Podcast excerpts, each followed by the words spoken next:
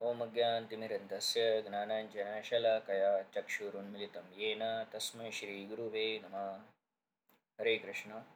मैं अपना पॉडकास्ट भगवान श्री कृष्ण और उनके कृष्ण कृपामृत श्री श्रीमद एसी भक्ति वेदांत स्वामी प्रभुपाद को समर्पित करता हूँ, जिन्होंने कृष्ण लीला की कथा का यह अमृत हमें प्रदान किया और भक्ति वेदांत बुक ट्रस्ट द्वारा प्रकाशित इस पुस्तक से यह अमृत मैं आपको सुनाने जा रहा हूँ। पिछले पॉडकास्ट में हमने वसुदेव की अटूट भक्ति के बारे में सुना। और कैसे उन्होंने दुष्ट राजा कंस से अपना वादा निभाने के लिए अपना सब कुछ बलिदान कर दिया। हालाँकि कंस की असुरी वृत्ति और भगवान विष्णु के डर ने उसे अंत में वसुदेव और उनकी पत्नी देवकी को कैद करने के लिए ही प्रेरित किया। देवकी को कंस से बचाने के बाद देवकी के प्रतिवर्ष एक संतान हुई। समय आने पर वसुदेव तथा देवकी ने आठ पुत्रों तथा एक कन्या को जन्म दिया। जब पहला पुत्र उत्पन्न हुआ तो वसुदेव अपने वचन के अनुसार उसे कंस के पास तुरंत ले आए। कहा जाता है कि वसुदेव अपने वचन के लिए अत्यंत विख्यात थे और वे अपना यश बनाए रखना चाहते थे। यद्यपि नवजात पुत्र को कंस के हाथों में सौंपना वसुदेव के लिए अत्यंत कष्टप्रद था। किंतु इससे कंस अत्यंत प्रसन्न हुआ। वह वसुदेव के आचरण से कुछ कुछ दयाद्र हो उठा। यह अत्यंत आदर्श घटना है। वसुदेव जैसे महात्मा के लिए अपना कर्तव्य पालन करते हुए कुछ भी कष्ट नहीं होता। वसुदेव जैसा विद्वान पुरुष बिना हिचक के अपना कर्तव्य पालन करता है, जबकि कंस जैसा असुर कोई भी घृणित कर्म करने में कभी हिचकिचाता नहीं। इसलिए कहा गया है कि साधु पुरुष सभी प्रकार का कष्टमय जीवन सहन कर सकता है। विद्वान पुरुष अनुकूल परिस्थितियों की प्रतीक्षा किए बिना अपना कार्य कर सकता है और कंस जैसा नुरशंस व्यक्ति कोई भी पाप कर सकता है, जबकि एक भक्त भगवान को प्रसन्न करने के लिए सब कुछ न्यौछावर कर सकता है। वसुदेव के व्यवहार से कंस संतुष्ट हो गया। वह यह देखकर आश्चर्यचकित था कि वसुदेव ने अपने वचन का पालन किया। अतः उन पर दयालु तथा प्रसन्न होकर इस प्रकार बोलने लगा, हे वसुदेव, इस पुत्र को मुझे भेंट करने की कोई आवश्यकता नहीं है। मुझे इस पुत्र से कोई खतरा नहीं है।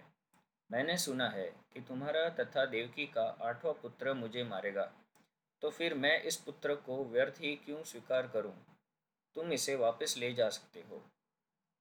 जब वसुदेव अपने प्रथम पुत्र को लेकर घर लौट रहे थे यद्यपि वे कंस के व्यवहार से प्रसन्न थे, तथापि उन्हें उस पर विश्वास नहीं हो रहा था, क्योंकि वे जानते थे कि कंस किसी के वेश में नहीं है।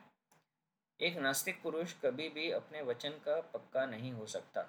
जो व्यक्ति अपनी इंद्रियों को वश में नहीं रख सकता, वह अपने संकल्प में किस प्रकार दृढ़ हो सकता है?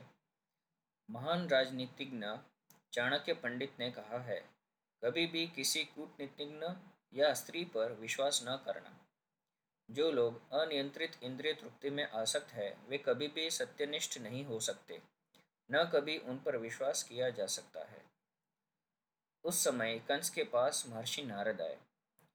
उनको जानकारी मिली कि कंस ने वासुदेव पर दयाद्र होकर पहले नवजात शिशु को लौटा दिया है। नारद अत्याधिक उत्सुक थे कि जितनी जल्दी हो सके, भगवान कृष्ण अवतार ले। अतः उन्होंने कंस को सूचित किया कि एक और वृंदावन में नंद महाराज जैसे महापुरुष तथा ग्वाल एवं ग्वालों की पत्नियाँ और दूसरी ओर वसुदेव, उनके पिता शूरसेन तथा यदुवंशी वृषणी कुल में उत्पन्न उनके सारे संबंधी तथा उनके मित्र एवं शुभ चिंतक सभी वास्तव में देवता है। नारद ने कंस को आगाह किया कि वह उन सबसे सावधान रहे। क्योंकि कंस तथा उनके सारे मित्र एवं सलाह देने वाले सभी असुर थे। असुरगण सदैव देवताओं से भयभीत रहते हैं। इस प्रकार नारद से विभिन्न परिवारों में देवताओं के प्रकट होने की जानकारी प्राप्त करते ही कंस तुरंत चौकन्ना हो गया। वह समझ गया कि चूँकि देवता अब प्रकट हो चुके हैं, अतः भगवान विष्णु का भी शीघ्र ही आगमन होगा।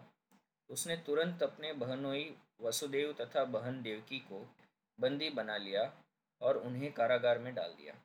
वसुदेव तथा देवकी लोहे की सांकले पहने कारागार में प्रतिवर्ष एक पुत्र को जन्म देते रहे और कंस प्रत्येक बालक को विष्णु का अवतार समझकर एक एक करके मारता रहा।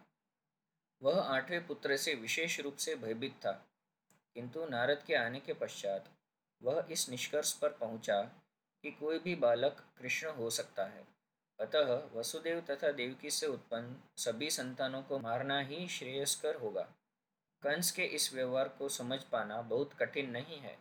संसार के इतिहास में ऐसे अनेक उदाहरण प्राप्त है, जब राज परिवार के लोगों ने अपने अभिलाषा की पूर्ति के लिए अपने पिता, भाई या सारे परिवार तथा मित्रों का वध किया है।